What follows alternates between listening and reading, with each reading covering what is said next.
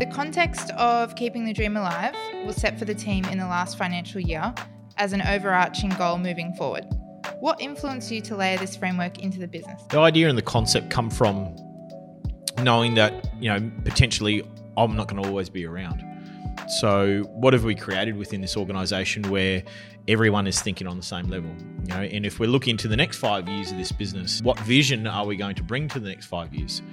Is it just another idea and it's just us following whatever was said? So we just show up and we just do what needs to be done?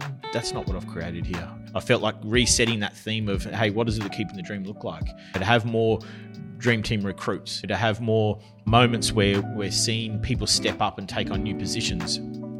And to me, that dream is someone's vision, you know. So it's not just my vision. You know, I'm really now putting that onus back onto the heads of the department. To what's their vision for the business? So in the absence of myself, what is being kept alive? So we talked about all facets. So especially with the heads of department, what risks are they taking to you know improve? Because we've taken plenty of risks over the years.